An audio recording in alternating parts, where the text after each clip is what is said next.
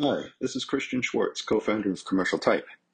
We've just opened our vault where you can find works in progress, upcoming releases, and even custom typefaces originally drawn for magazines including Bloomberg Businessweek, Bon Appetit, and T. Visit vault.commercialtype.com. Magazines are essentially like rock and roll music. They're like rock bands and they have runs and they put out a bunch of good albums and they're really popular. And then they get old and many of them just, you know, they go away because their time is come and gone. And a lot of that is because magazines don't exist in a vacuum. They're responses to cultural moments. But like rock music, you know, rock music used to be an essential thing for our lives. And, you know, rock music is not urgent anymore and it's not essential. Its time has come and gone. It's not a really dynamic cultural force that moves the culture anymore. And neither do magazines. You know, we have to accept that fact.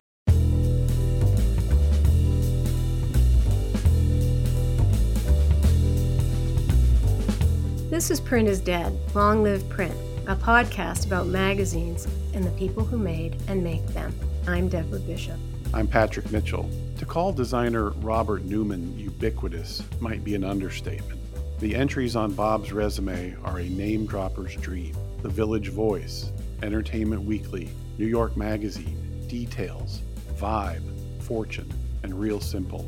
That's enough brands for multiple careers, but Bob has worked on all of them and quite a few others in one lifetime and he's still at it. Despite all the accolades, Bob is one of the nicest guys around. Those who've worked for him, and there are many, use descriptions like kind, supportive, mentor, constant, spokesman for our industry, and unwavering friend. Need proof? After a devastating injury in 2013 that put him in a coma for more than three weeks, Newman's friends and fans rallied to raise tens of thousands of dollars to help pay for his mounting medical bills and treatment costs and to help him support his family. He's a popular guy. In 1998, along with Janet Froelich, Bob created the Magazine of the Year Award, given out annually by the Society of Publication Designers as its highest honor. Speaking of Magazine of the Year, you and I have both been lucky enough to be part of teams that were given this award. I was given the award for Fast Company. It was the third Magazine of the Year award. You've won it three times, Deb, Martha Stewart Kids won it twice, back to back, and then again later with Martha Stewart's Blueprint magazine. Do you remember that? I do. I, I don't remember much about accepting the award. I remember a lot of partying after the first time. Nobody remembers because you go completely blank. Exactly. I do remember that when they announced that I had won, Fred Woodward stormed the stage and ran up and gave me a big hug. And it was just so heartwarming and, and such a recognition by the community. But my God, Fred Woodward himself, that was something. Yeah. I don't remember the first time, but like I said, there was a huge party afterwards. And we were, uh, the SPD was held at that massive rock and roll, I, I want to say stadium. Oh, the Hammer, the Hammersmith the Hammerstein Ballroom. It was massive. That was either the first or the second time. But anyways, always quite an honor. You know, we're supposed to act like they don't matter, but they kind of do. I think that art directors, designers need acknowledgement. Great Creative work. people. Yes, visual people. Because usually these these awards go to editors who also deserve awards, but we're usually in the background somewhere. And SPD was instrumental in bringing to light the amazing contribution that art directors and designers and creative yeah. people have. You know, before Magazine of the Year, the only award of its kind was the ASME National Magazine Awards. But even if a magazine won for design, it was awarded to the editor, not the creative director. Right. And so the Society of Publication Designers was one of the very few venues for magazine art directors, designers, visual people, and stylists, and, you know, the team. And um, I always thought it was a little bit naughty, too, that we were getting that acknowledgement. Naughty? Yeah, a little bit naughty. Like we were on the side getting all of these accolades. I you think mean that... and not recognizing our editorial partners? Exactly. I think that the art department certainly deserved it in most cases, the people who are winning those big awards. Yeah, as I think Bob says, you know, think about awards however you want, but generally, at least in our profession, the awards have been given to the magazines who are actually doing the best work. I was trying to find a list of Magazine of the Year award winners over time, but all I could find was there was a book published by SPD called Solid Gold, which was it was a sort of a, a diary of the first 40 years of SPD and it had a list of the first handful of winners up to 2006. So the first ever winner was a magazine called Twice, which was a magazine about dance. Abbott Miller was the creative director. I'm not sure if he was at Pentagram at the time. He's now a Pentagram partner. Year two went to New York Times Magazine and Janet Froelich. Well, let's go back to twice. Sure. It was a bit of a scandal twice. And I was a newcomer to SPD at the time, but I remember it was a bit of a scandal because the magazine twice only came out twice. And rule number one for Magazine of the Year is you have to come out at least three times, right? Well, now there's a rule. but I think the hardcore monthly magazine staffs and the weekly staffs were a little scandalized by that. Mind you, it was a beautiful magazine. It deserved to win. So, New York Times won it the second year, Fast Company the third, Esquire and John Korpics the fourth, Details and Rockwell Harwood. Fred won it for GQ, and then you won it two times, twice in a row, and then the record goes black. So, at some point, we'll have to try to find a complete list of Magazine of the Year award winners, and we'll put it on our website. But now I think let's get to the interview. Let's meet Bob. Can't wait. I would love to know about young Bob, little Bobby Newman. Where'd you grow up? Well, I grew up uh, in a suburb of Buffalo, outside of Buffalo, and um, uh, we actually lived in Larchmont for a couple of years because my father worked in New York for a few years. But mostly, I grew up and went to school and high school, graduated from high school in a suburb of Buffalo. Were your parents creative? Did uh, any of what you would end up becoming come from them? My parents were very creative, I think, but my mother was a school teacher um, for many years, and and um, my father worked for a chemical company as a purchasing agent. And um, to the extent that teachers are creative, I think my mother was was always artistic on a certain level, but th- they never encouraged. I was never encouraged or around a lot of. Did you have siblings? I have one sister, and she uh, had a career working for OSHA, really great career. What do you remember um, about the, the first moment that you realized that you were creative and that there was something special going on in your brain um, that made you think that this was a career you might want to pursue? Well, part of the problem was I was a terrible artist. I still am. I couldn't draw, and I had no. I was really uncreative in a traditional sense. Like I couldn't think of things. I couldn't draw. I couldn't paint. I couldn't, you know, make things. But what I always did was I made posters, even when I was little. And like when I was a kid, when when I was little, my sister and I would take periodically when we'd go on vacations, we'd take all our toys and we'd put them all in the garage and we'd sell them to the neighbors. And what I would do is I would draw signs that I'd tack on trees and I'd take chalk and draw signs on the sidewalk that would say like, you know, come down to I can't remember the address and buy all, you know, big sale, buy all the stuff, and we'd sell all this crap, you know, old baseball cards and comic books and dolls and stuff to our friends, and then we'd get enough money to when we go on vacation, we'd have money to buy, you know, ice cream and whatever.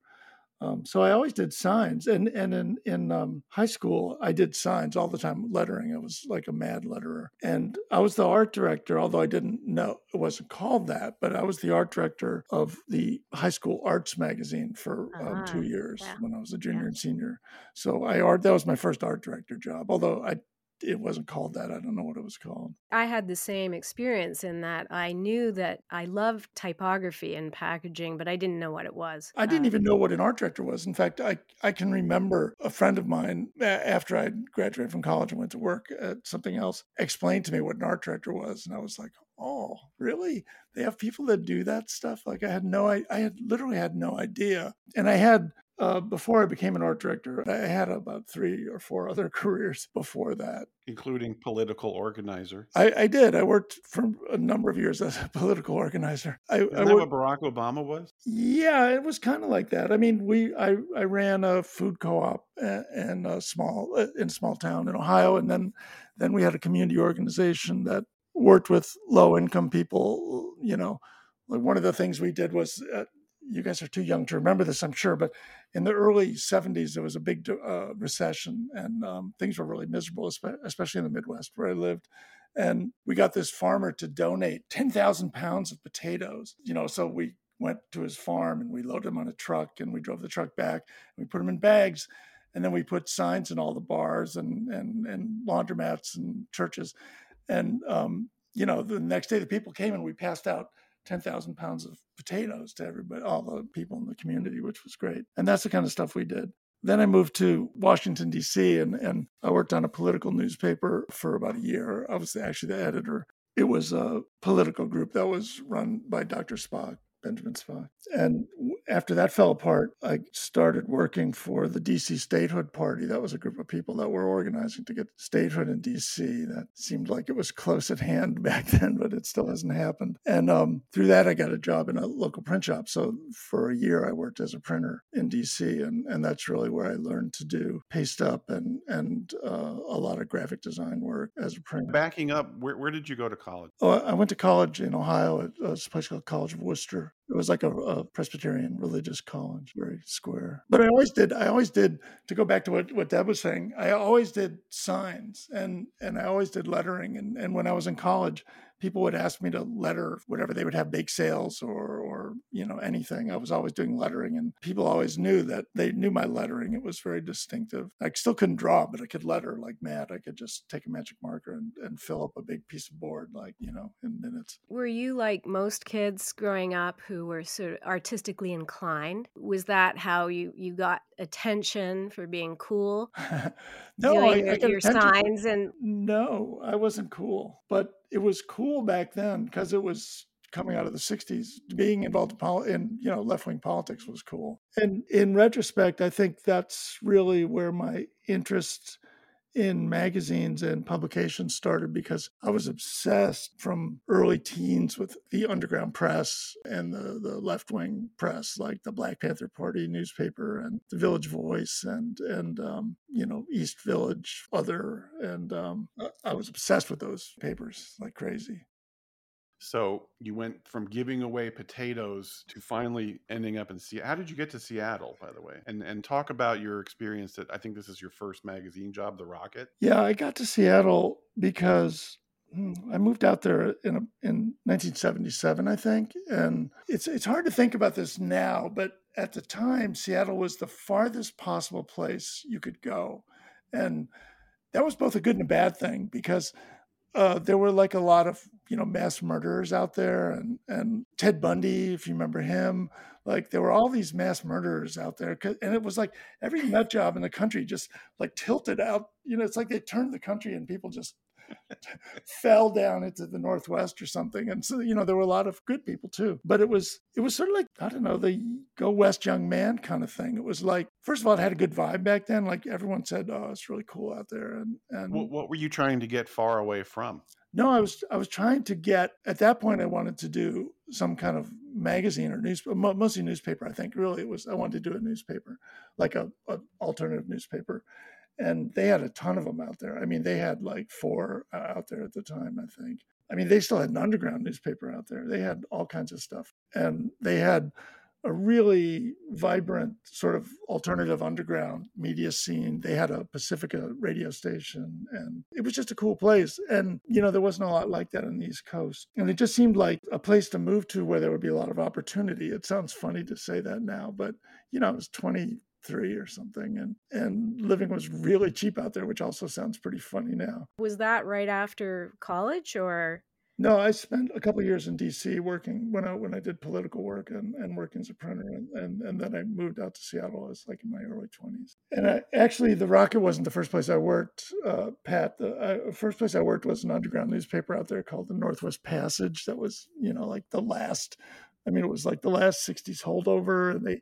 they voted on everything. Like, and they they each page was designed by a different person, and they rotate. It was like like a, you know a collective and so a different person designed the cover every issue and I kind of like that idea. yeah it was like that and uh, and and and then i worked on um, what they call now an alt weekly but we didn't use that phrase back then it was a weekly community newspaper called the seattle sun I started out as a production manager. Then eventually I became art director. And it was, you know, like one of the like, like the village voice of Seattle basically. And at that point I think my dream job was to work at the Village Voice, which I eventually did. But um, I was really, really, really into working at, at a newspaper like that because it was so connected to the audience, um, you know, and you would stay up all night and then you you'd see the newspaper out on the street for sale the next morning and, and people would line up to buy it and it was very exciting to see your work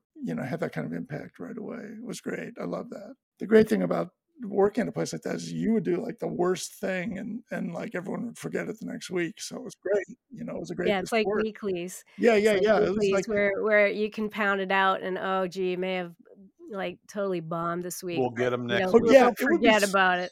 I, I mean, it would be so bad that, and you'd be like, "Oh my god!" And then they would be gone in three days or something, and then you know you'd ha- you'd have a clean slate. It was great. Then you end up at the Rocket. yeah. Then we Talk we- about what the Rocket was. Well, the Seattle Sun was always kind of a, a marginally run operation, and, and we it didn't make a lot of money, and it was kind of rooted in the in the Seattle hippie world, and and um, things were changing culturally. You know, it was like a, a punk was starting, and and a bunch of us at the Sun decided to we would do a supplement called the Rocket, which was like a rock and roll new, uh, insert. So we started it, and, and we ran it for about six months and, and they hated us so we bought it from them and, and started on our own in like a ratty little storefront on capitol hill in seattle. And it was great. I mean there weren't you know seattle was a great place but there weren't a lot of jobs there. I was wrong. I mean i was right but i was wrong. There weren't a lot of good paying jobs there and, and there was we used to joke. This, it's hard to also imagine like seattle now they have Microsoft and Adobe and you know a bunch of and Amazon. But back then they didn't. They had basically like one job, and if you were an art director, there were no jobs. So you had to kind of make your own job. So we had to make our own job, and a lot of the and because so many of the people that started it were art directors, we had a rotating cast of art directors. Most of who eventually moved to New York, did their own magazines. You look at your bio LinkedIn page. I think it actually would be easier to list the magazines you didn't work at than, than the ones you did work at. Well, the I big read the big problem, which you may or may not know, uh, I don't like to broadcast this fact, but every editor who ever hired me was fired after they hired me. Uh, and not necessarily for making that decision. no, but I mean, every single one was fired, and and sometimes they were fired. Like the one at Entertainment Weekly was fired before I even got there. You know, like. um, but so every editor, every single one. I mean, you know, this old house, Reader's Digest, Fortune, twice, real simple um, vibes. She wasn't fired; she quit. Um, New York Magazine, you know. You're making an argument if, that if I was an editor, I shouldn't hire you. that argument has been made, believe me. But so, you know, it's really hard to do a magazine without a, an editor who's a partner who you can work with. And there's, di- Absolutely. you know, that's the key. And there's different levels of that. Like you can have an editor who's just let you do whatever you want. That's the best, right? Like, or you can have an editor who's, you know, a genius and, and inspires you on, or, or, you know, who's an equal partner. I mean, any of those are good. But if your editor's fired and you get a new editor in, odds are you're not going to be long for that world, you know? And, Well, I um, read I read an interview where you said, and this is a quote, I really like to move around, and I think most art directors would agree. You're like a hired gun in a lot of ways. Well, that that's true, and I do like to move around. And one thing I I wanted to do, you know, I had two sort of dream jobs that I wanted to do, and and one was The Voice, and I did that for a long time actually, and the other one was Vibe, and I did that. And besides those two, there were lots of really great jobs, but I have a pretty short attention span, and I'm interested in a lot of stuff. And and uh, you know, I I, I like that I worked on a business magazine and a, a, a women's magazine and a, a, entertainment magazine and a urban fashion magazine. That would be Vibe and an older person's magazine. Um, you know, I like the challenge of trying to adapt your your visual storytelling skills to different audiences and try and get inside their heads. I think the one thing is I, I generally worked at places where I had an affinity for the audience. So Vibe was the hardest one where I was most out of tune, I think, with the audience, uh, although the kids there really helped me a lot. But at each place I worked, I was really in the demographic, basically, of the magazine. So it wasn't that much of a stretch. All I had to learn was the lexicon of what they were dealing with. But part of it was, too, I think, it was sort of a challenge. You guys know this, and we get this all the time people would say, "Oh well, you do women's magazines. You can't do Fortune. You know, you you do uh, entertainment magazines. You can't do a fashion magazine." Well, that's not true. You know, I think there are some people who have affinity for certain styles, but most good art directors I know, man, they can do anything. You know, for years, I mean, I don't know, Deb, you may may or may not have experienced this because you came. You know, I know you did for many years worked in in women's magazines.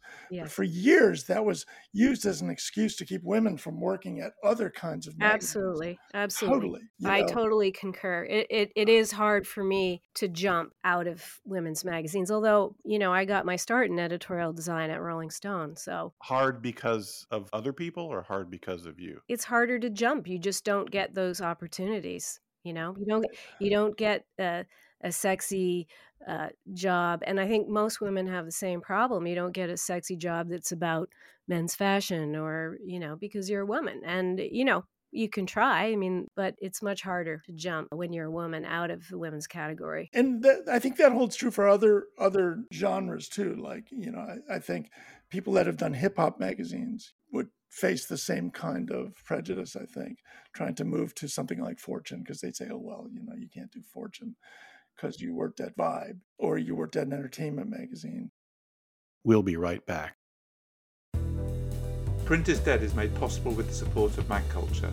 Read our online journal, listen to our podcast, and visit our shop to discover why we're convinced print is very much alive. All available at magculture.com.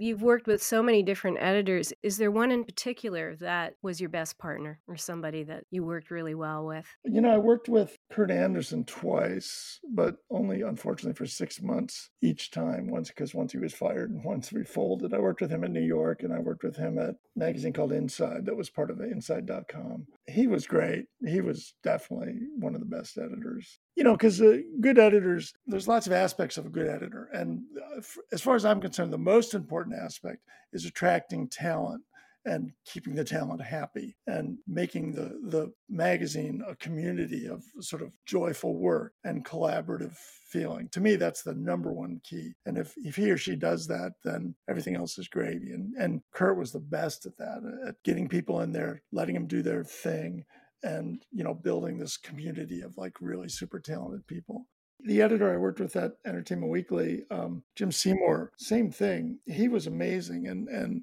he was another one who he wasn't threatened by young talented people and he brought in young talented people of all kinds and let them do their thing. And he, he had this famous quote he told me which i've repeated many times is we were having this big argument about the cover one day in his office early on when i'd only been there a couple months.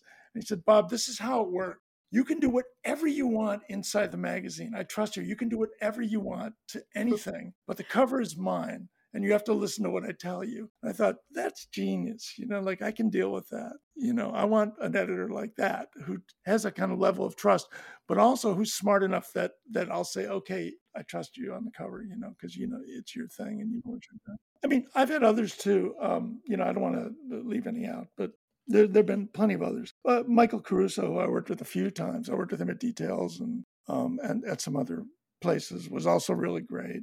It's really it's all about the editor, and you can you guys know that that when you see a magazine where where there's this like renaissance and the magazine is rocking and it looks great, it's like start with the editor, you know, because in most cases you can't do it without that person, and and and there has to be this insane level of trust you know, so that when you pitch something, you're you're you're not afraid to pitch it, no matter how crazy it is, and they're not afraid to say, okay, let's try it. And at the same time, when they shoot you down, you're not like pissed off and go sulk and like you know start stabbing people with X-Acto knives or something, you know, because you know like uh, you know Yeah, you know can you what you're tell doing. our young listeners what an X-Acto knife is? Relics from the past. Michael Caruso was your editor at Details, right? yeah, yeah. Yeah, so Details was, I think, the first place where I became aware of you, and um, I remember I actually used to buy Details before you did it. If I recall correctly, it was a black and white magazine printed on sort of cream paper. At least maybe the covers were like that. That was back in the day. That was before Condé Nast bought it, and then Okay, Condé Nast started running it, and they had a, a series of, of really talented art directors. the work you did there, I would say it's the first time I really had an appreciation for the process of a redesign. You had a concept that involved the inspiration of Blue Note. Maybe just talk about what your process was to get to that look. Well, the the thing about details, which which I, I loved what we did there, is it's the classic example I think of how you really need a collaborative team all around to really make it work. Uh, You know, we had a brilliant photo editor, Greg Pond, who who was just amazing, and we had a brilliant fashion director, uh, Derek Procope, who actually had worked at Vibe before he worked at, at Details, and we had a, you know Michael Caruso, who was really supportive, and we could go in and just pitch anything, and he'd go, "Yeah, that sounds cool," and the staff was young and talented and deep and diverse. All of that helps, you know.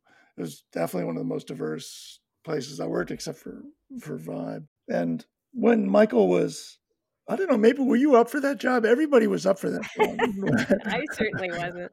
I know a few people who were up for that. There were Michael was like, bless his heart, he cast a wide net and he made everybody do a pitch. You know, it was very corporate. And um, if you were up for it, Pat, I wouldn't be surprised.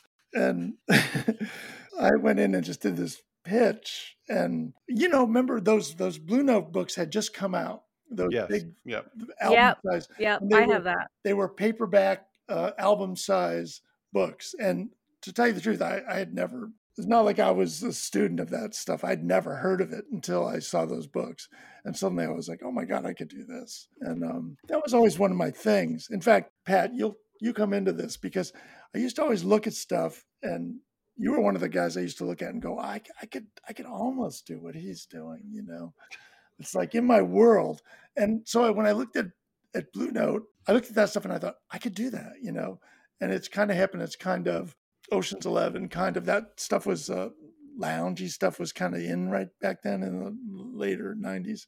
It was So- in the air. Yeah, yeah, yeah. So we pitched that to Michael, and and he went for it. And and fortunately, Greg uh, uh, Pond and and Derek Procope, they really went for it, and you know they just delivered these pictures and these fashion spreads that were all about that. You know. Yeah. A lot of people might have had that same inspiration from those books, but they would have applied it to the wrong place.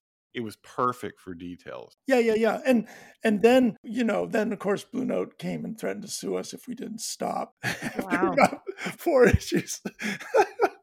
so we sort of had to pivot a little bit and we sort of got into this um I mean, we're influenced by this, let's be influenced by this. So we started being influenced by more a little later stuff like this kind of Saul Bass stuff and this kind of 60s hipster stuff. Anything But all in the same world. Yeah, yeah, yeah. Anything that If was we want to get more granular about that kind of thing, what is your favorite part of making a magazine and your least favorite?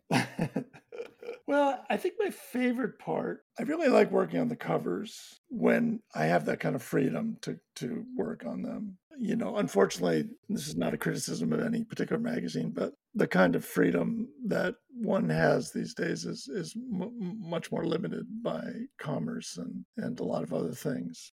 I used to really like coming up with covers that really connected with people. And back in the day when when we actually sold magazines on newsstands and sold a lot of them, and we did a lot of cover testing. I really liked that a lot. Like you know, when I worked at Real Simple and I worked at uh, Cottage Living, uh, we did a lot of cover testing, uh, both cover lines and cover images. You probably did a lot of that, Deb. At, oh yeah. So is it the is it the sort of that kind of thing, the stuff that it's related to business that you like the least, the conceptualizing that you like of the covers, and the drudgery of cover lines that you like the least? That doesn't bother me. Um, I, in fact, I'm usually the one who's arguing for more cover lines because I like to really trash it up, you know.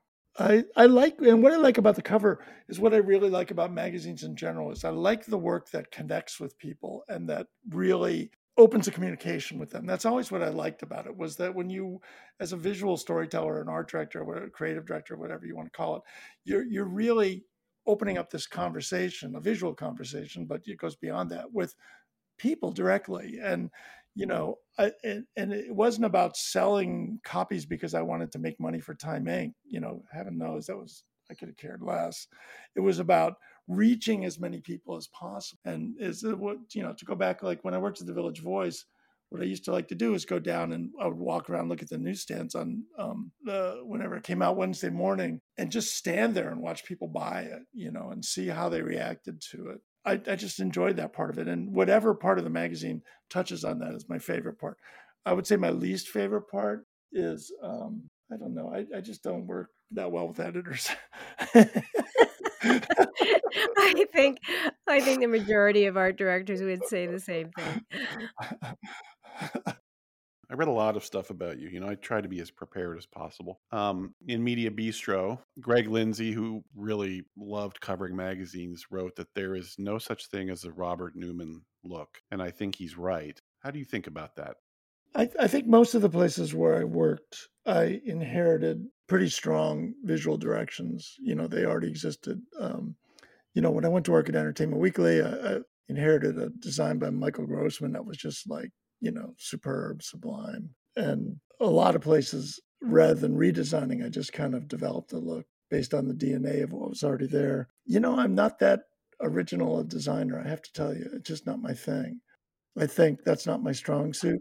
I think the the details example was a, a rare case where, you know, we came up with something really original and threw everything out. But usually I don't I haven't done that. And I've tended to also had a lot of really strong number two designers, art directors, and have deferred oftentimes to their skills because they were just like had way better chops than I did. You know, when when I worked at EW, first Joe Armus and and then um, George Karabotsos and Michael Picone and Joe Kimberling and Florian Bachleda were, you know, my deputies. And like, you know, I just couldn't touch their chops and I just let them run with it, you know, and I had no problems with that. Um, I mean, you could make the argument that having a look is kind of lazy because I, th- I think you're right. I think, I mean, the whole thing from the time you learn design is to apply something specific to the audience and to the DNA of the magazine in our business. Yeah. I mean, I think I have a look. I think my look tends, you know, with the exception of, of now, now my look is much simpler, but I, I think my look has always been basically simple. And, and, and at times I've, I've been, you know, I certainly was influenced by all the stuff you guys did in Rolling Stone, you know, and and that kind of skeuomorphic design that you guys did so well that you know I have to control myself to not go there because I find it so alluring. But it's like a drug, you know, and mm-hmm. I think my own look, if there was a look, tends to be simple and big and bold. But you know, a lot of times people didn't want that. People wanted wanted. I'm sure you had this Deb, when you left Rolling Stone, and I had it when I left Entertainment Weekly. Everybody wanted Entertainment Weekly after I left Entertainment Weekly, and and you know I didn't want to do it because it wasn't really inherently my thing. Yeah. But they all wanted it. I'm, I'm sure you, after you left Rolling Stone, everyone wanted you to be Fred Woodward Jr. or something. I think at times, and I think it, it wasn't always appropriate. Yeah, yeah, yeah, yeah it had its own life at Rolling Stone and not appropriate for a home magazine, for instance. You know, that should be, you know, more photography driven. So that was a bit of a weird thing for me. You know, it's funny when you, when you talk about styles, I think a lot, yeah, I was looking through some old magazine stuff to study up for this and and you guys know this so many magazine styles look get so dated so fast, you know, and and we all have our embarrassing moments, you know, and all you have to do is go back to the 80s and you'll see a lot of really embarrassing moments. But um, and the 90s when once desktop publishing started. But you try to find styles that are timeless. I have to say, both of you guys are are really geniuses at that, and I really admire both of you because when I look at your old stuff, it looks like it was done today, you know, and it's like timeless. And not a lot of people can do that, you know. And the magazines we like that we look back at, you know, we archive, you don't cringe when you look at them. You go, oh, you know, that. I, I sometimes cringe. you, you might cringe, but most of it you don't, you know, like it's just, you have timeless stuff. And if, if you can hit that sort of timeless look, I think that's really what defines, you know, a great uh, publication designer is that from beginning to end, they don't look like they were trendy at any point. They just look like they stayed true to themselves, and their look was unique and original and worked from beginning to end. You know, and that's that's what defines a great. I'm not at that level. I have to say, I'm just a copycat. You know, I'm just a stylist. I'm proud to be a stylist. You know, I can copy anything, and I like to copy.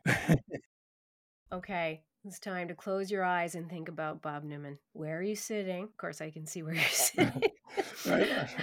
and what are you doing, working on? You mean am I at this moment in my life? What am I working on? I guess so. Well, I'm working at home. I'm, I'm doing all my work remotely now, and I have been for the last two years. I'm working as creative director of This Old House magazine, and um, theoretically, I'm also directing a bunch of digital stuff that they do. But I, I, I, think I can safely say I don't love doing that. And I try to yeah. delegate as much yeah. of that as I can. I had a question that we kind of skipped, and maybe this is a good segue into it. In that, I'm I'm trying to do digital now as well too, and I'm just wondering, you know, how you feel about that. What makes uh, is a good UX designer the same as a print designer? What are the differences? You know, that's a that's a that's a good question. I think print designers have something really unique, and that's that they're editorial designers and they think holistically about the content and the design. They're visual storytellers. I've used that phrase before, but that's what they are. And they're also curators, you know, which is what you learn when you work in a magazine. And they're also very functional like the you know and and that's where they intersect with ux because ux is obviously all about function and my problem with ux is that there's no art it's all commerce and function there's nothing wrong with that it's just i i don't want to do that right um, I'm much more interested.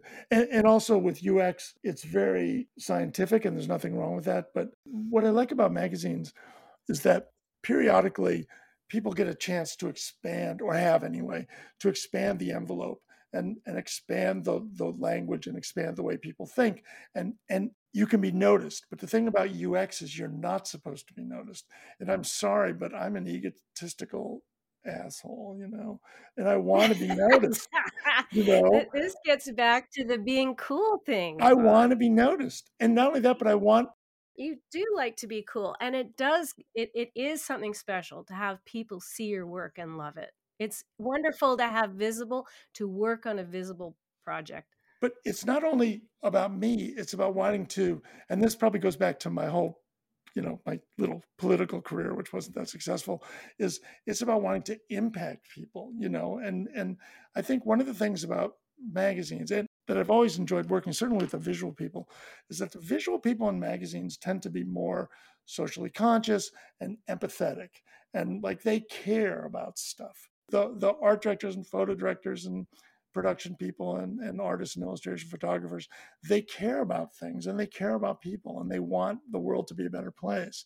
And the work that they do, ultimately, most of them want the work to contribute to a better world on whatever level that means.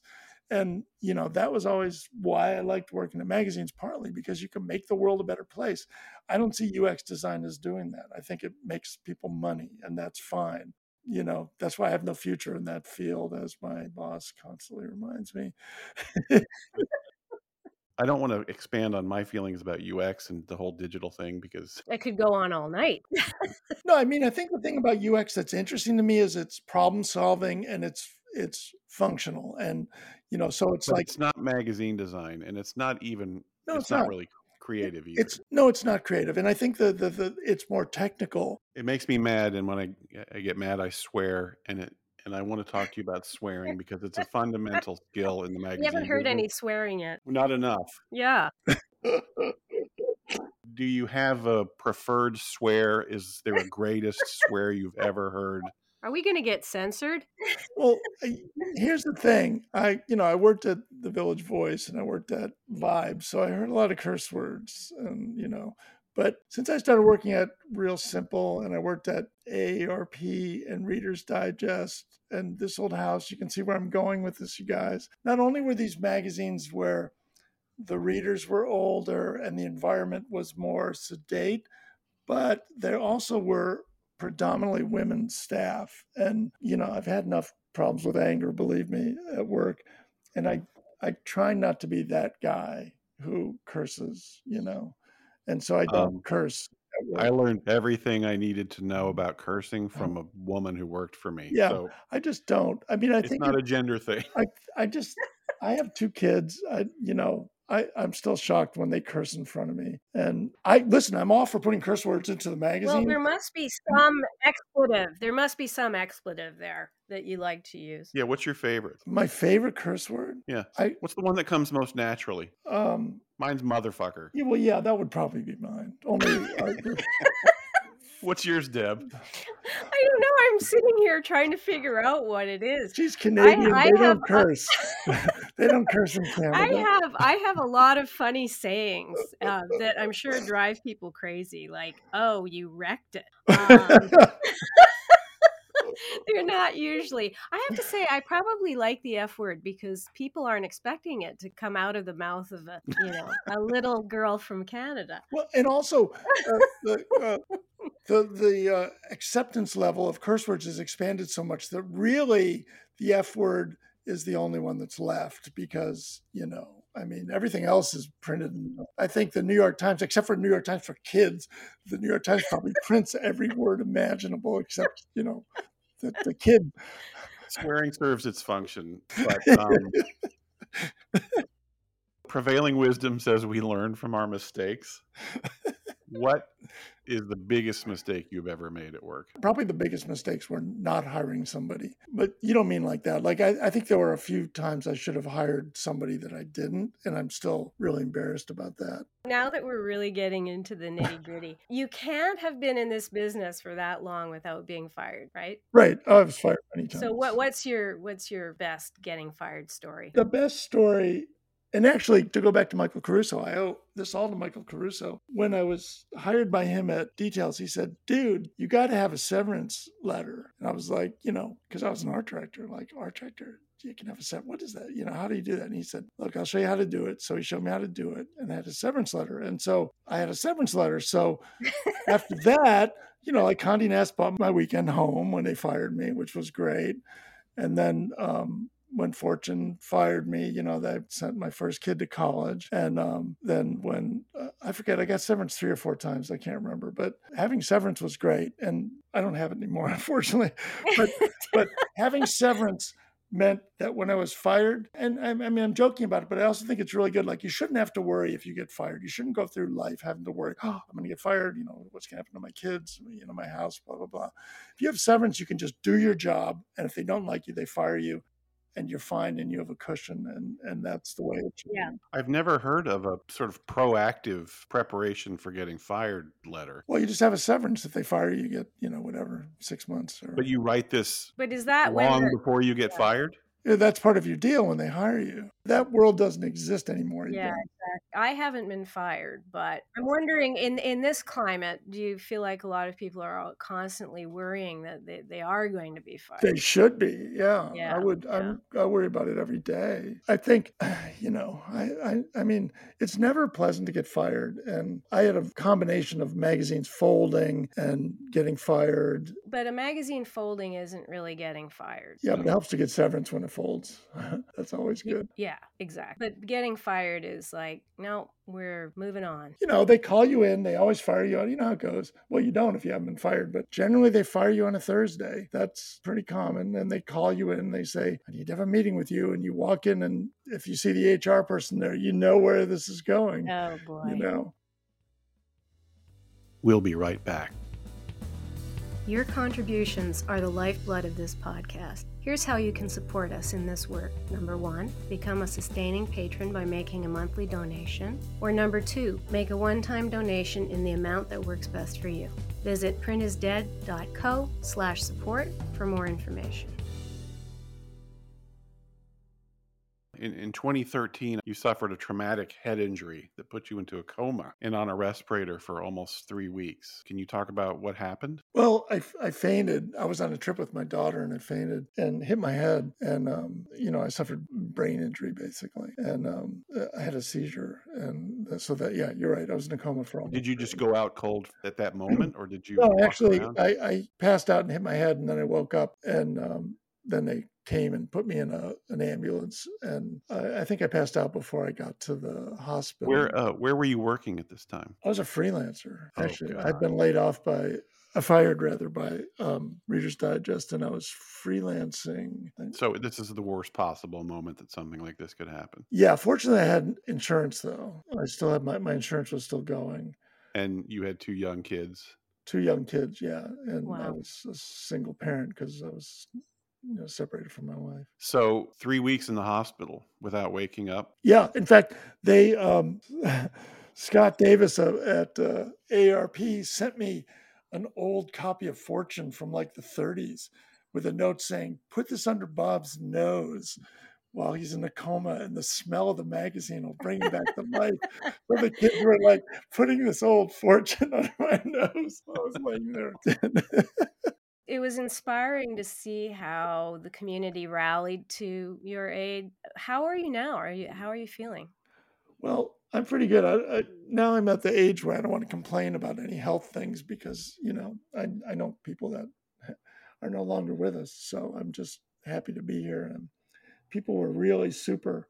I mean, if people if I hadn't gotten that kind of support, I don't know what would have happened because you know my kids were both in school and and And this is this was really before things like um it was the early days of the kind of GoFundMe thing. In fact, Yeah, I yeah. don't think GoFundMe even existed. I had no idea. I, I forget who f- put it together. It was probably Michael Grossman, and he was involved, and and um, Jeremy Leslie was involved, and and um, Jill Armus was uh, involved. as terrible as the injury and the tragedy and the situation you were in, it must make you feel so good that so many people thought so highly of you that they rallied. It was pretty amazing. It did. It made me feel great. You know, it was really touching, and it, it, there was a lot of love and. People freak out. I mean, I, I experienced this when I was younger. When I was in my 20s, I had a life threatening illness. And um, people freak out when people are close to death when you're younger. You know, I mean, I was because you don't expect your contemporaries to die or to, you know, Yeah, it is die. And shocking. When, Mhm, when mhm. someone You were one of know gets really sick or di- it's shocking. I mean, and Mhm. you know, I'm not diminishing what people did, but it's shocking. It, it's like a, a shock to the system. And, you know, I think people really, you know, I love what they did. It was just great. I mean, Well, and it, it wasn't even just in this country. Didn't Jeremy Leslie put together a yeah, he put together that great, fundraiser over there? yeah, yeah. And, and uh, it's the best kind of tragedy where great art comes out of tragedy. And they, they put together a magazine called My Favorite Magazine uh, that was a collection of people's um, favorite magazines from, you know, back in Yeah. the day. It was great. It was a great piece of art. And, and they raised a ton of money. I mean, I can't tell you. And I had no money. I was living, you know, like freelancers. You know how it is, paycheck to paycheck, basically, Yeah. job to job. And I couldn't work. The hard part wasn't so much being in the hospital, but I couldn't work for, couldn't walk. I came out and I was in a wheelchair, and I couldn't work for about a year afterwards because my brain was so messed up. And it's still kind of messed up, to be honest. I'm not looking for sympathy, but I'm sure that, that there are some challenges coming back and the fight to get back to work and feel somewhat normal. Yeah, it took a while. It definitely took about a year. And I was, at the time, I was working with, um, I had a partner, Linda Rubes, who was both my life partner and also uh, work partner. And I would try working on projects, and she would say, you know, you're not, you, you, you're not there. Like you, you, you know, you can't do this. You know, and I, I just couldn't. You know, when when you have a brain injury, you just you can't get to that place that you want to get to. It's just hard to explain, but I just couldn't sustain work for a really long time. Anyway, it was great that people helped me out. It was so, so great, so amazing. Can you mark the point where you felt kind of like back to normal? I think when I when I got hired at this old house, which was about two years or so after my accident, I, I couldn't do freelance. It just was too hard for me. I just couldn't focus on it, and I needed to be in an office with people and and to have a, like a rhythm to get back into a rhythm. And and when I started, it was maybe about two and a half years after when I started working at that saved my life. I mean, besides the everyone chipping in, uh, that really saved my life. Then going to work when Scott, who was the editor, hired me at this old house, that just saved my life because I, I needed that kind of rhythm. Bob, I think the first time that I actually met you was at SPD and you were running Magazine of the Year and I was doing Martha Stewart Baby. How many years have you actually been running Magazine of the Year at SPD and what what's that been like and how has it evolved? Well, we started it, I think, when I was at Details, and Janet Froelich from the New York Times Magazine and I were the co chairs. It was probably like SPD, I want to say 33 maybe, and they're up to 57. So it's been that many years. So it's that 22 years. I think so I, you, you were there at the beginning. We, we, we, Janet and I wanted to do something at the, we, we thought it was odd that they didn't have kind of a finale drum roll kind of moment at SPD. They just kind of gave the awards and then everyone kind of split to start drinking and stuff. And we wanted to have like a love bomb at the end, kind of like, and now, you know, the grand finale. And so we, that's all we could, we thought this will do it, magazine of the year. Uh, it meant a lot more back then, maybe than it does now. And I think it worked. It, it kind of focused, like you know, over the years, I think generally the Right magazine has won. It's been their time when they've won. I mean, you know, obviously with any awards, there's problem. People have beef with it, but in general, it's been a great acknowledgement of who's just the doing the star work that year. And I mean, I'm always happy. You know, it's it's really been a great great award and a great acknowledgement. I don't think it's changed that much, Deb. When I think about it, the biggest problem has been that I don't think it's such a problem, but that it's dominated by you know the same 10 magazines or 10 right. art directors right um, but you know that's the case with all awards in general and the, the one thing that changed is a few years ago we expanded to brand of the year which which i know spd is trying to make given the nature of publishing now we're trying to make brand of the year the the ultimate mm-hmm. award and, mm-hmm. and magazine of the year is like now the the second biggest award it's hard to argue with the fact that the magazines that win those, the magazine that win the most awards, do represent the best work being done. I mean, you can separate the people who can't afford to enter. I don't think there is another award for, you know, art directors as we know it at the, the head of the magazine team. I don't think there is an award that has really ever meant so much. I know it's evolved and brand of the year is now a reflection of what we all do, which is not just print, but Instagram or whatever is needed for that brand to put that brand forward. One more thing I want to say about Magazine of the Year is in the way we do the judging, it's always been the only category that all the judges vote on. Like, you know, the, the judging, most judging is compartmentalized, in, whether it's at SPD or any other place where small groups of judges vote on different categories. But for Magazine of the Year, every judge who judges which is a really diverse group of people, gets to vote. So I, I think it's really representative of the general, like you were saying, Pat, it's sort of where people are at. Like people respect this magazine this year, and that's the one they vote for, you know. But it's interesting to think about the relevance of design in this world that it's right, a small group of people are doing great work. But what does that say about the business? Is is that this creativity is not that important at most magazines? Well, I think it's a it's a weird dynamic right now because there are magazines and publications, I think, that are doing the most brilliant work that's ever been done or that they they've ever done. I mean, I really feel strongly about that. I feel for example that the New York Times across the board is just operating at such a brilliant level, you know, from front to back that no one has ever been at. I mean, and it's just such a brilliant fusion of edit and visuals and photos and art and design and then when you drill down, like the kids, the, the thing Deb does, and the magazine, and the special sections that they do, and and the, the awareness that they have that they, you know, like they did a special that at home section that they did during the um, peak of the quarantine that that sort of replaced the travel section. I think, just genius. And you know, they're not afraid to experiment. It's just amazing. They've never, nobody's ever been at that level, and and I feel that New York Magazine has been operating at that level for years. And every time I look at it, I think, oh my God, you know, like the, the, the stuff that Tom Alberty and Jody Quon are doing is just like, whoa. I mean, and they do it every now it's every two weeks, but still like over and over and over again, they're redefining, you know, what they do. And it's just and and at the same time doing really provocative covers that a lot of other people can't do. It's phenomenal. And then the New Yorker too, I think, has been operating at that level. And some others, you know, like Bon Appetit.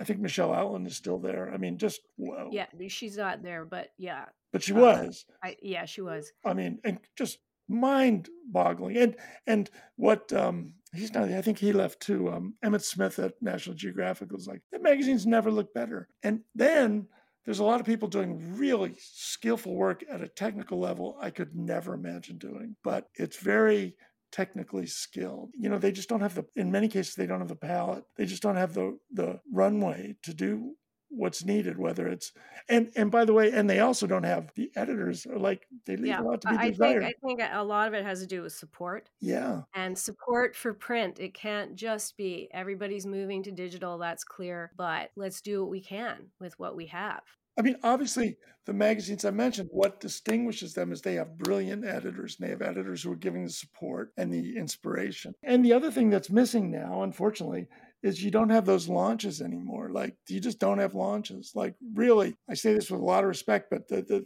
the most exciting launch this year was the Pickleball magazine that Jill Armus did, and that's great. I mean, genius. You know, I mean, she's the best. But it used to be there would be like this magazine and this magazine and this magazine, or or somebody would do a whole like we did at details you were talking about earlier, like a whole revamp. Like that stuff just doesn't happen anymore. And it's not a criticism of the art directors because they I mean, those art directors that are working at places like Fast Company or Good Housekeeping, or they're doing genius work, you know. But have editors, and you got to have your runway, and you got to have an environment. Magazines do not exist in a vacuum; they exist as a as an expression of the culture that they come out of and they're just a business now. That's what they're just they're just trying to make money and survive. Yeah, I think that a lot of the digital products you end up in like a, a, website or even an app for the most part. There's this push to make us all just box fillers. Just fill that box and that's it. And I I don't feel like I've been working in that kind of environment or been working that way. I'm thinking about much more than just what goes in the box. Yeah, I mean, this is the challenge that we were talking about earlier is how do you inspire young people people to get into this field when there are obvious limitations. And another limitation is the entry level jobs just aren't there anymore. I don't know how you guys started out, but I didn't start out like art directing Entertainment Weekly. You know, I moved up the ladder, you know, and every, everybody I know, like they started out in the production. I mean, Wyatt Mitchell, who you guys know, you know, who became the creative director of the New Yorker, he was, you know, worked with me as a production guy at details you know? You had all those entry level jobs so people could get in and learn the trade the craft. Those jobs don't exist anymore. There's no more production department. There's no more imaging department. There's no more copy department for editors. That's why you have the editor problem because you know you used to have half a dozen junior editors who were all really smart and competing against each other. They're not there anymore. If you don't have that entry level thing and just to extend that, you don't have those, like you guys, you both worked at music magazines, music publications. I did too. That was a place where you could start out, right? And have a lot of freedom. You know, Musician Magazine, Pat, how many people came through there, right? Like, yeah, you know, Korpics and you and uh, you know, who David Gary Carson, Koepke, Dave Carson, Gary Koepke. Those magazines don't exist anymore. The yeah. all weeklies that I came out of, they don't exist anymore. That that sort of artistic forum for typography and conceptual art even doesn't really exist. So it's a different world. We'll be right back. Print is Dead is made possible with the support of the Society of Publication Designers. The SPD powers the future of visual storytelling, setting the standard for editorial excellence and shaping the future of visual culture. For more information, visit spd.org.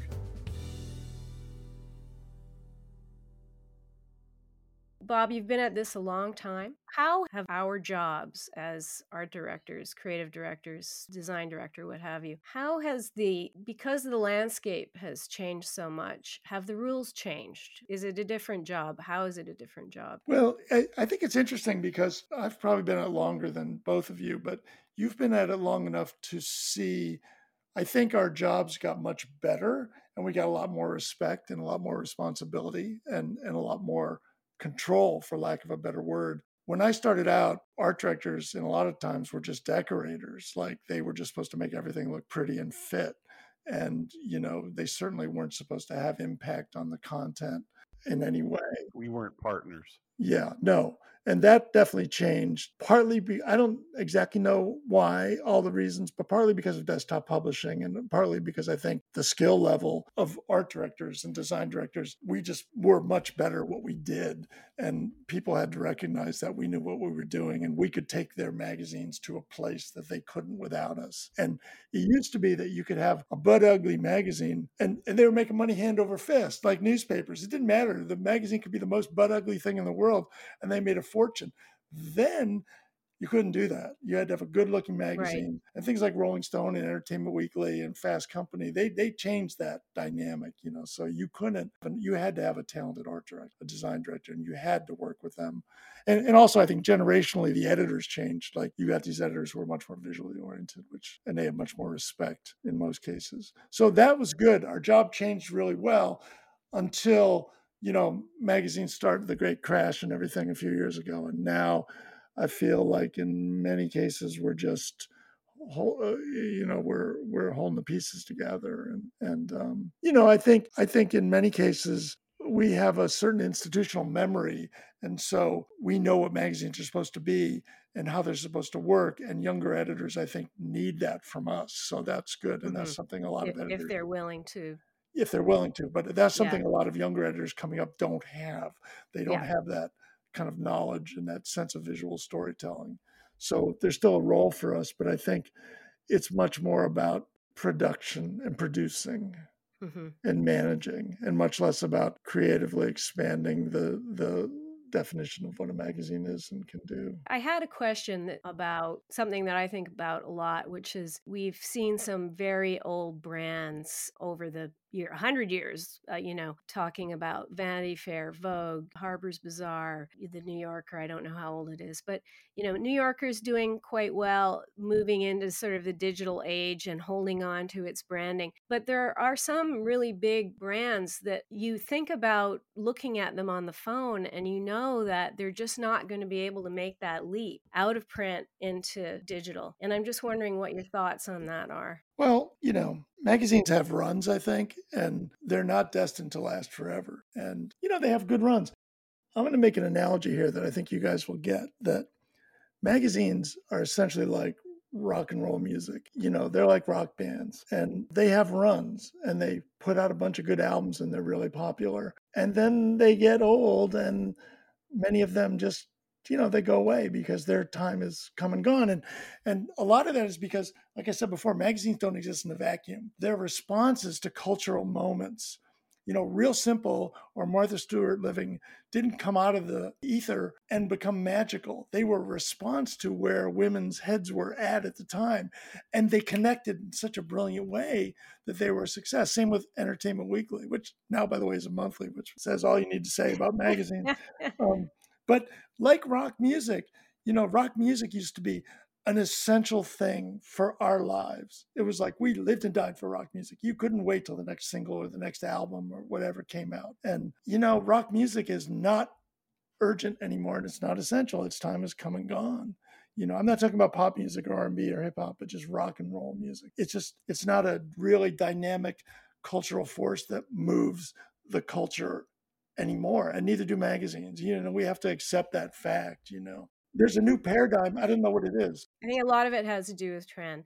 But I'm wondering if there's, you know, for instance, a big brand like Time Magazine or National Geographic. Like, how do they move into the digital age and slowly let go of a print when the print was so it seems to me that there might be a way but but and, and maybe that's a bad example because they're probably doing okay with that but i just feel like there's some short-sightedness in terms of that switch over to the digital platform that it should be doable Uh, but but does it have to do with a shrinking visual? What what National Geographic is not a good example because they're they're so attuned to the modern era because they're they have, they do TV. That's what they do in video. Right, right, right. Um, I think the New Yorker and New York Magazine are probably, and the New York Times for that matter, those are the places to look at how storied brands, where the print is still essential to their uh, DNA and to their readers' identification, how they move. And and I think in the New Yorker's case, which is probably a good one because I don't know about you guys, but I don't pay that much attention to their digital side. But you know, with them, it's been a matter of diversification and and coming up with the New Yorker festivals and and the um, cartoon bank, which they made a fortune off of, you know, and sort of figuring out ways to leverage their brand, yeah, and and also really drilling down and identifying their readers, and you know, jacking up the cost of the subscription. It's like really expensive to buy. You know, the New Yorker is a really expensive hit. Mhm. And I think New York Magazine has just brilliantly fused the um, digital and the magazine, but they don't try to do the magazine. Their digital presence is not a replication of the magazine, it's just digital. And the Times is the same way. Sometimes, like, I'll read a story in the Times and I won't even remember that I've read it online because it looks so different. You know, you know like, I, Right. I, I'll read something in the Sunday Times and it's like, oh, wait a minute, I forgot I read this three days ago online Mhm. the, because what they they don't try to do is to re, this whole replication thing that we all fell for, Mhm. like with the um the Adobe yeah, apps and stuff, was such a big mistake. You Mhm. gotta, You have to leverage what you're good at. yeah, the print magazine's the print magazine. Yeah. This is the inquiry that, that launched this podcast for me, but kind of a meandering question. So bear with me. I'm still trying to figure out what this question is. But along the lines of what Deb was asking, when print is dead, where can a magazine maker take these unique format specific skills? Magazines, you know, they were they were the product of editors, designers, photographers, illustrators, typographers, writers working together to combine the skills to make these beautiful objects. And they really were beautiful objects. And they did it on a schedule. And these objects had a life individually and as part of an ongoing relationship with their audiences. There's really nothing else like them. And you could say that a lot of these indie magazines that are popping up kind of preserve that spirit but but on the large scale that publishing was big magazine publishing companies i don't really see an outlet for those kind of skills to be applied do you Well, I think there are a lot of companies and a lot of brands that are scooping up magazine people to work on what they think is stuff that magazine people can do, you know, and a lot of it is branding and a lot of it is um, native stuff. Um, you know, the, the Times does a lot of that and everybody does a lot of that now. I don't have a lot of interest in that, but I think there's room there for people to do work and to do good work. And I think I see it at the Times. A lot of the native stuff is pretty interesting and creative. And but you know where you talk about outside of media where companies brands are scooping up that talent what they're trying to get is they're trying to establish that relationship that magazines had with audience and build an audience like that of course, it's debatable if they can actually do that of course, Apple hired all those magazine art directors because they wanted to make magic with Apple News. Well, you guys, I don't know how much time you spend with Apple News, but really, I don't think it takes the genius level of the people I know who've been hired by Apple to do that stuff. I just don't, you know, but God bless them because they have families to support and they're good folks. Absolutely. But I I don't know is that what they're doing over there? I never uh, knew what actually they they do at Apple or they'll Well, whatever they do, God bless them, you know, and I, I support them and I encourage everybody who can get a gig over there to get a gig. Like, go for it because it's good and they're not doing anything bad, you know. I don't know. I think, I don't think magazines are going away. I think that the challenge is how can all of us and new people coming up make magazines be better and be more dynamic? And, and to go back to my rock and roll analogy, like, honestly, I don't think there are a lot of magical new rock and roll bands coming up. You know, there are not a lot of Pearl Jams or Jimi Hendrixes or you know whatever your your linear sort of point of references. But some of the best rock shows I've seen in my life are shows that I saw done by people in their 60s and 70s. I mean, just magnificent stuff. And I think that's the the level that we as magazine people have to strive for. Like people have these chops to die for. I mean, they're just chops forever now. And you just got to get in a situation where you can use those chops and find your audience. And listen, the audience is not going to be, we're not going to be selling 400,000 copies on the newsstand like we sold at Real Simple or 200,000 like we sold at Vibe. Those days are gone. But you can still impact an audience, and it's probably not going to be a young audience. That's the key. It's just not going to happen. It's not there it's going to have to be an older audience. Just like when you go to a rock music gig, and really, I mean, the joke about rock music now is there's a bigger line at the men's room than at the women's room because it's all these guys who have to pee every 30 minutes, you know? I mean, trust me, that's what it's like. I mean, I went to see Brian Wilson and people were dying. Like the, line for the men's room switch around, the women were all like, we've never seen this before, you know, like but you have to have you have to have that connection with a community and you have to be essential to a community and you have to be in a place where you're dictating a conversation to people but where magazines worked, where they were essential, is that they were, and I don't know how to get past this because they reached out to you directly. So I didn't know where you guys grew up, but where I grew up, you know, I would find a magazine and and it was my life connection to another world, like the Village Voice, Floor, Ramparts, you know, which I adored. You know, you'd find mm-hmm. that magazine, you'd read it and pass it around to your friends, you know. It was like like passing around a, a 45 record that you got. You know, it's like when punk came out, we'd pass around these little 45s. The magazine was your lifeblood and your connection.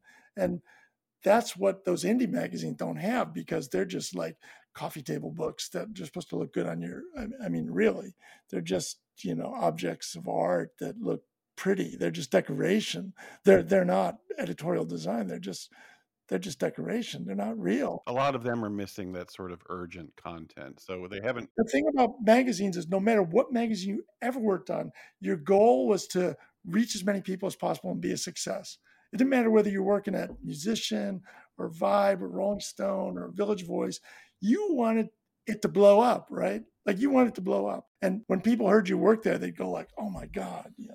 Like when I worked at Vibe, man, when when people heard I worked at Vibe, they would like they would just like flip out. You know, it was like a you know, it was like magic. You know, you guys worked in magazines like that. It was like you'd go and they say, Where do you work? And you say, I work at so and so. Oh my God, what's so and so like? You know? Yeah. Martha Stewart was certainly that way. Exactly, right? And in the early days, Rolling Stone was, you know, wonderful. I'm embarrassed to say that the magazine I got the most shine from was real simple. Like, oh my God. people love that magazine. It has a cult following. Yeah. Bob, how do you want to be remembered? How do you how do you think people will remember your your work? I think what I'm most proud of is where I gave people a chance to do their best work, illustrators and photographers and designers who worked for me, where, you know, they could just come in and do amazing things. And what you know, whether they were young illustrators or young photographers or older for that matter. I think that's what I'm most proud of, that giving people a chance and giving them a voice. And sometimes they were people that like, you know how guys know how it was back in the day, and it's still that way. Like people of color or women or gay people or whatever, you know, they couldn't get a, you know, a lot of them, they couldn't get a break, you know, and whenever you could give anybody like that a break, you're just somebody who was weird. You know, we all knew that, eh, you know, that person who was weird and you gave him or her a break and it's like, you know, became a star. Like to me, that's great. You know, I mean, that's a legacy I think that we would all strive for. I think magazine in general are so temporal that, you know, maybe someday some kid will look at some magazine I worked at and go, "Oh, really? How did they do that?" You know. Keep up with Bob at his amazing website, newmanology.com, where, in addition to seeing what he's up to, you can find a deep, deep archive of incredible magazine work and learn a lot about magazine history. Or follow him on Instagram at Newmanology.